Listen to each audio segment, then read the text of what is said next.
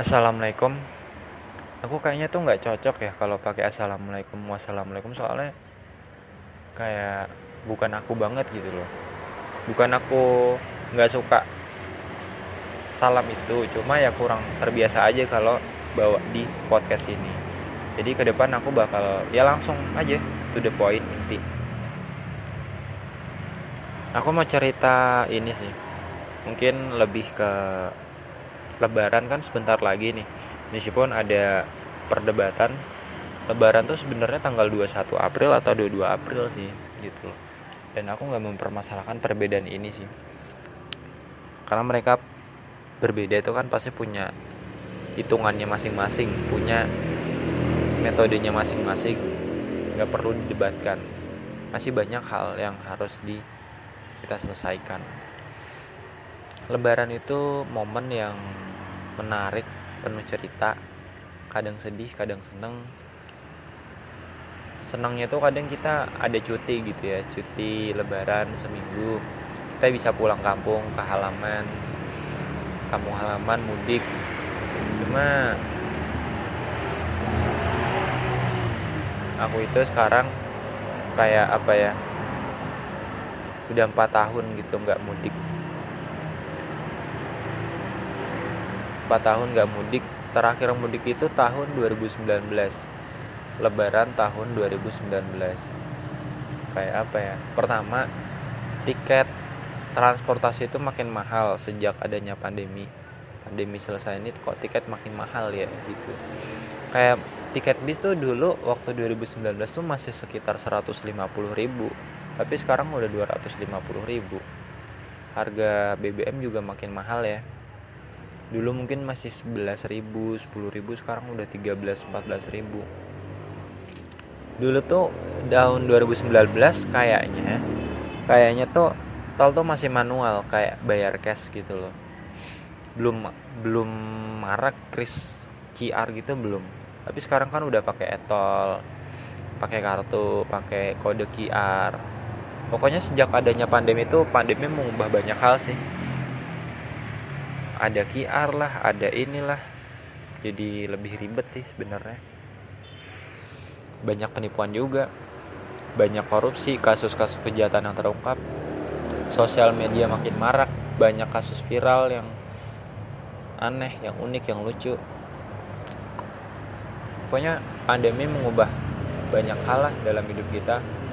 Mungkin kalau nggak ada pandemi hidup kita nggak akan sedrastis ini perubahannya.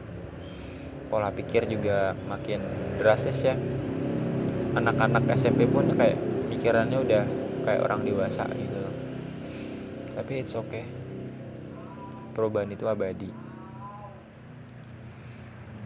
Hmm, terus aku juga mau cerita tentang ini sih. Aku kok melihat pelaku kejahatan itu kebanyakan laki-laki ya ada sih perempuan tapi itu nggak sebanyak laki-laki gitu loh. Kayak koruptor atau kasus mutilasi pembunuhan. Itu kebanyakan apa? Cowok. Yang tawuran apa? Cowok. Kenapa ya? Cowok ini banyak banget berulah. Mungkin pertama karena mereka punya kebebasan untuk bereksplorasi jalan-jalan ke sana kemari. Mereka juga apa yang kedua itu adalah emosi. Emosinya tuh laki-laki itu lebih nggak stabil dibanding perempuan. Kayak gampang marah banyak beban gampang emosi gampang depresi gampang stres itu laki-laki banget. Dan dia melampiaskannya kepada kekerasan kepuasan gitu. Laki-laki itu cenderung agresif ya dibanding perempuan. Dan aku pikir uh, ini udah kayak takdir laki-laki emang mungkin begitu atau juga bukan. Contoh ya. Motor modif. Itu kebanyakan yang modif siapa? Cowok laki-laki. Aku tuh sebenarnya agak terganggu loh sama motor modif modifan gitu. Apa ya? Mereka tuh modif motor untuk apa gitu loh. Suara knalpotnya itu kan besar banget ya. Kayak motor yang harusnya cc-nya cuma kecil tapi dimodif biar kelihatan keren cc-nya diganti yang gede kayak motor balap. Dan itu mengganggu banget buatku. Sekarang tuh banyak banget anak cowok tuh modif-modif motor.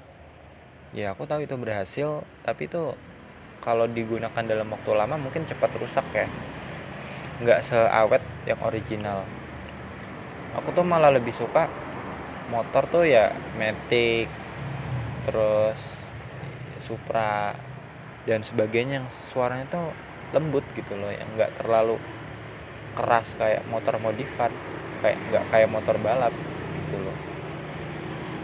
Apalagi kalau mereka ngebut kan lah itu lebih keras lagi suaranya.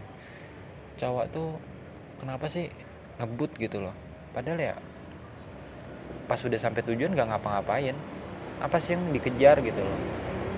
Balapan sama mobil lah. Makanya kecelakaan lalu lintas itu yang yang banyak apa? Cowok yang tabrakan apa?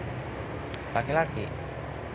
Karena emang laki-laki itu kayak rebel susah diatur dan banyak gaya banyak ulah dibanding perempuan. Meskipun ada juga perempuan yang kecelakaan yang rebel tapi kan lebih banyak laki-laki. Makanya pemimpin kok banyak yang cowok ya.